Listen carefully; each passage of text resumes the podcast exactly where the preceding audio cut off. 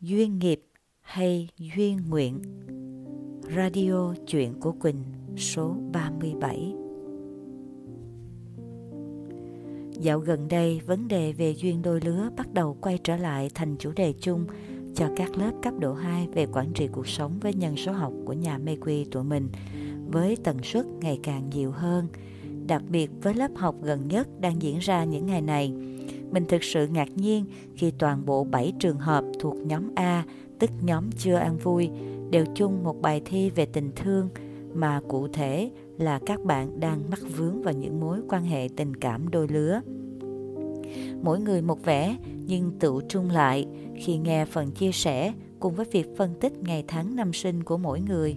Mình biết tất cả đều đang phải trải qua bài thi về duyên nghiệp hoặc là duyên nguyện khi đến với cuộc đời này. Chỉ là họ chưa kịp ý thức được họ đang vướng mắc ở chỗ nào để tháo gỡ cho phù hợp. Vậy nên họ cứ lay hoay trong những yêu thương, đau khổ, rời xa, lẫn quẩn một vòng không lối thoát. Mở đầu cho phần chia sẻ của bảy trường hợp thuộc nhóm A ngày hôm ấy là một em gái với gương mặt thật đẹp nhưng phản phất một nét trầm buồn đến lạ. Em đã từng trải qua ba mối tình sâu đậm trong những khoảng thời gian khác nhau, quen xa, cũng yêu thương mặn nồng những ngày đầu, nhưng rồi cả ba đều tan vỡ cùng chung một lý do là có người thứ ba xen vào các mối tình đó. Em bảo hai mối tình đầu khi tan vỡ, em đau khổ vô cùng, cũng án trách tại sao mình lại phải trải qua những bài thi lặp đi lặp lại như thế này. Nhưng đến khi mối tình thứ ba không trọn vẹn cùng một nguyên nhân kết thúc ấy, em từ từ nhận ra rằng phải có cái gì đó còn lẫn khuất sau những câu chuyện như thế này chứ. Và rồi em được thôi thúc tìm đến với các khóa học về nhân số học của nhà mê quy như một công cụ để em tự đi tìm câu trả lời cho thắc mắc của mình và cũng để tìm hiểu xem em cần làm gì để tránh lặp lại những bài thi cũ đến phát nhàm nhưng lại có sức sát thương sâu đậm đến như vậy. Để rồi em cười cười, em biết rồi cô à, đó có vẻ là nghiệp của em. Và chỉ khi nào em ngưng oán giận cho những bất ý xảy ra, miên mật sám hối cho nghiệp ấy của mình mỗi ngày, thì em mới có thể an vui. Em cũng đã đang cố gắng mỗi ngày khi mối tình thứ ba kết thúc, thay vì oán trách, em đã dần học cách chấp nhận tha thứ và Ho'oponopono cho người ấy thật nhiều. Nghe em nói đến đây lòng mình nhẹ nhõm. Ừ thì khi ý thức được điều này thì chắc chắn cuộc sống em sẽ khác. Một em gái khác xuất hiện với một nụ cười bẽn lẽn. Dạ, em cũng có vấn đề y chang như bạn mới trình bày á, cũng ba mối tình và cả ba mối tình cũng đều có người thứ ba xen vào. Ý chà, một sự trùng hợp ngẫu nhiên đã làm cho không khí lớp thú vị hơn hẳn. Lúc bấy giờ mình nhận ra rồi, thế nào cái bài thi chung của lớp này cũng xoay quanh về đề tài tình cảm đôi lứa này thôi, để xem những gì sẽ diễn tiến tiếp theo hang. Em ấy bảo, cuộc sống em ổn về mọi mặt, em có một gia đình lớn đủ tình yêu thương, một công việc yêu thích để làm, các mối quan hệ bạn bè đều rất tốt. Duy chỉ có vấn đề về tình cảm, chính là điều làm em chưa thể nào an vui. Em từng quen một người trong suốt 4 năm, nhưng 4 năm ấy, người đó đã đến ba mối quan hệ ngoài luồng, mặc dù cùng lúc đấy quen em. Đỉnh điểm nhất là mối quan hệ của một người nhỏ hơn em 2 tuổi, đã chia tay cách đây 2 năm. Thế nhưng trong lòng em vẫn chưa dứt được mối quan hệ này. Chuyện tình cảm cứ lặp đi lặp lại chung một nỗi đau như vậy, khiến em cảm thấy mệt mỏi, sau mỗi lần chia tay, em luôn cảm thấy trong người mình bức rứt, một nỗi đau khó chịu rất khó tả. Em sợ yêu và bắt đầu lại một mối quan hệ mới. Tương tự nỗi sợ như trên, một em học viên khác cũng chia sẻ, điểm yếu lớn nhất của em là dành tình thương cho người khác quá nhiều, để rồi chính tình thương ấy cũng đã làm em đau khổ. Em thấy bị dè chừng, bị sợ hãi các mối quan hệ, đặc biệt là mối quan hệ liên quan đến tình cảm. Sau mỗi lần đổ vỡ là thêm một lần tim em chồng chéo những vết sẹo, để rồi em hoài nghi tất cả. Đứng trước một lựa chọn cho sự khởi đầu mới, Em e dè, sợ hãi, phán xét, phân tích đối phương và điều đó làm em khổ tâm rất nhiều. Mối quan hệ hiện có của em cũng không nằm ngoài những cảm xúc đó. Mặc dù khi gặp người ấy, cảm xúc của em vẫn rất dạt dào, nhưng khi đối diện với chính mình cũng là lúc bao nhiêu câu hỏi, bao nhiêu hoài nghi lại ùa về trong em. Để rồi em bị mắc kẹt trong chính những yêu thương và cả nỗi sợ của mình. Một em học viên tiếp theo, chưa kịp chào hỏi câu gì, em đã cười toe toét trước khi bắt đầu phần chia sẻ của mình.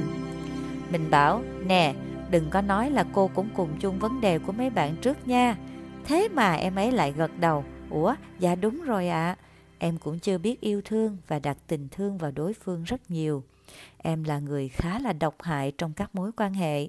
Em bị ám ảnh bởi quá khứ của đối phương và trong mối quan hệ nào, em cũng là người luôn chủ động khơi gợi, buộc đối phương phải kể về quá khứ, về các mối quan hệ đã qua với họ, mặc dù họ không có ý muốn nhắc đến, để rồi chẳng ai có thể an vui với những điều quá khứ ấy cả.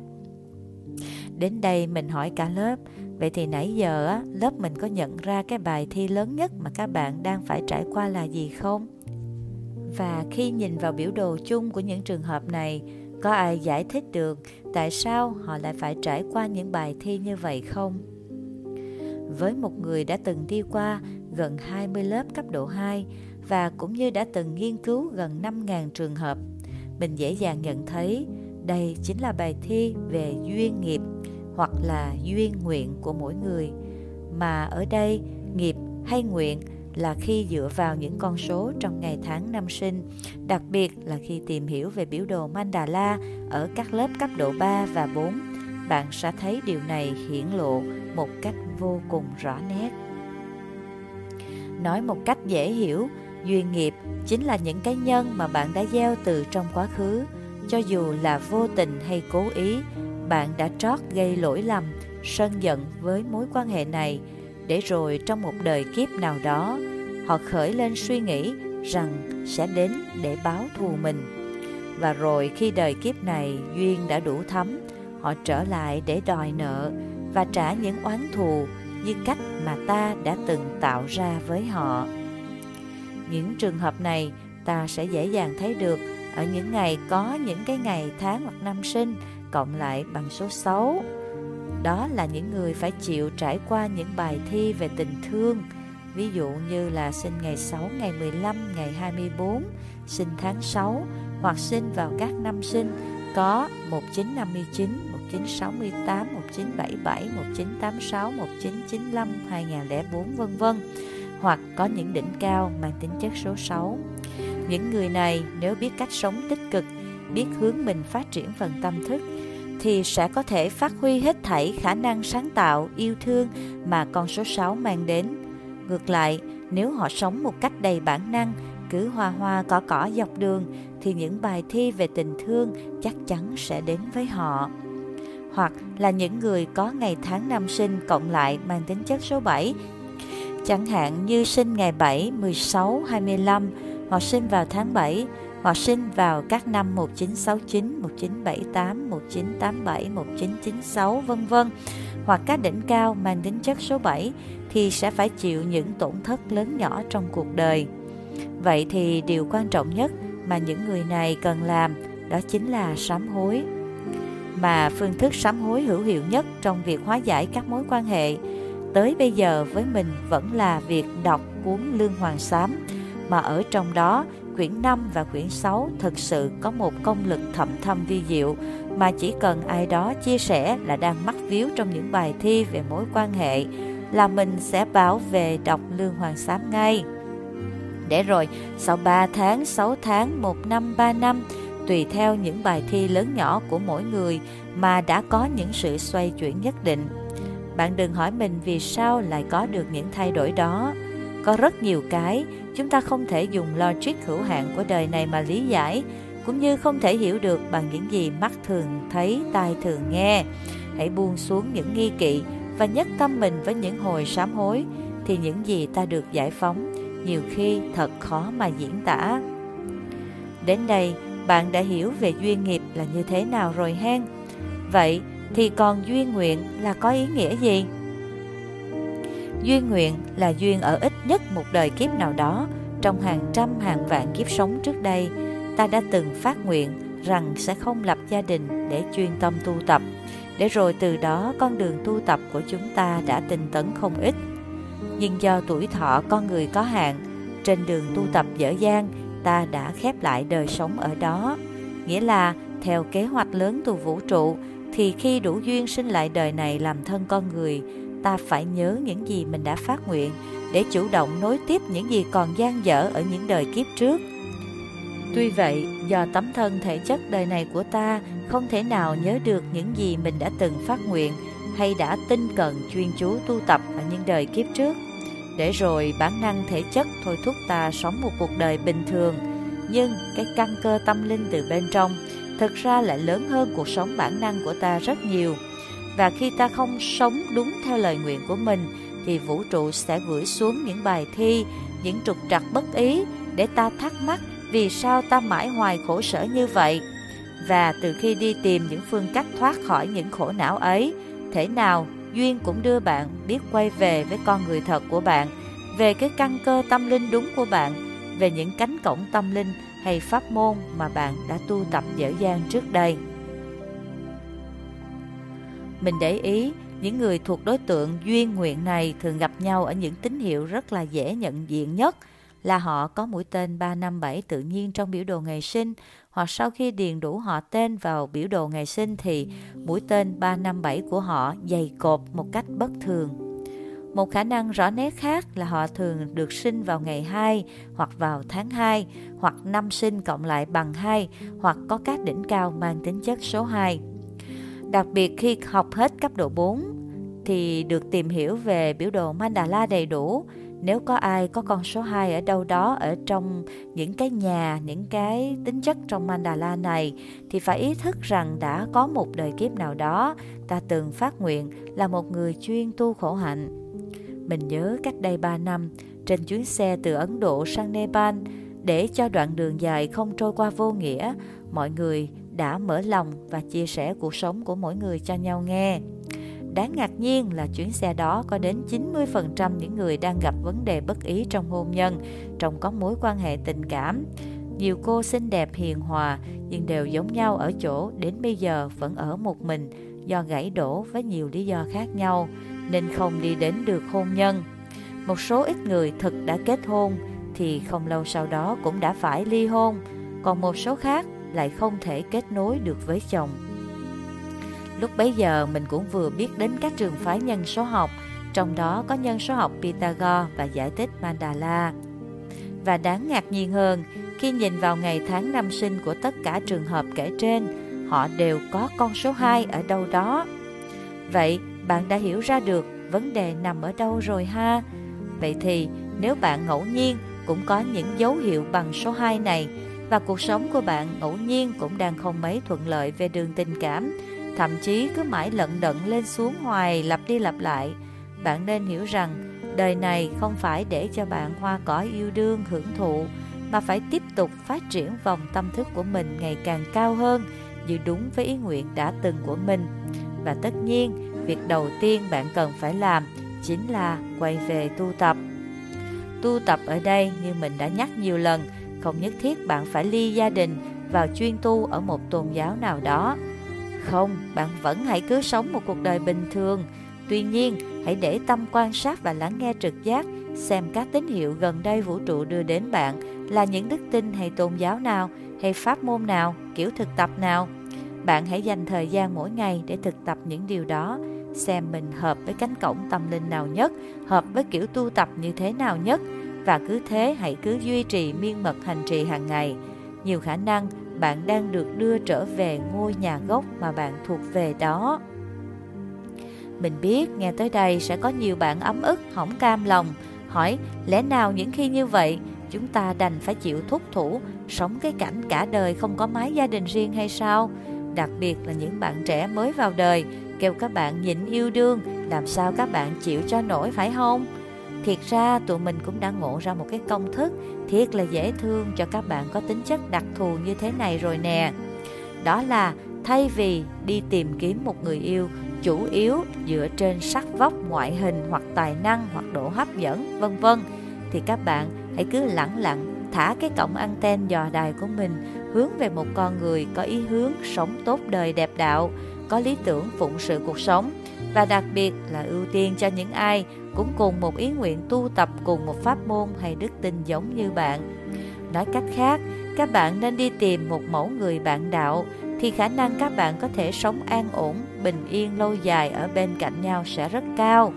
Vì lúc đó, hai bạn ráp với nhau thành một cặp đôi, không đơn giản chỉ là một mái gia đình, mà còn đã trở thành một cụm bồ đề quyến thuộc thân thương để trợ nhau sống tốt, tu tập tốt, sinh ra những em bé tốt, có duyên được trợ quay trở về tu tập cùng với cha mẹ từ nhỏ. Thật dễ thương và cũng thật tốt lành mà, phải không bạn? Nhớ mới buổi học gần nhất hôm nay, một bạn gái trẻ chọn nhóm C, tức là nhóm An Vui, đã chia sẻ kinh nghiệm sống của mình.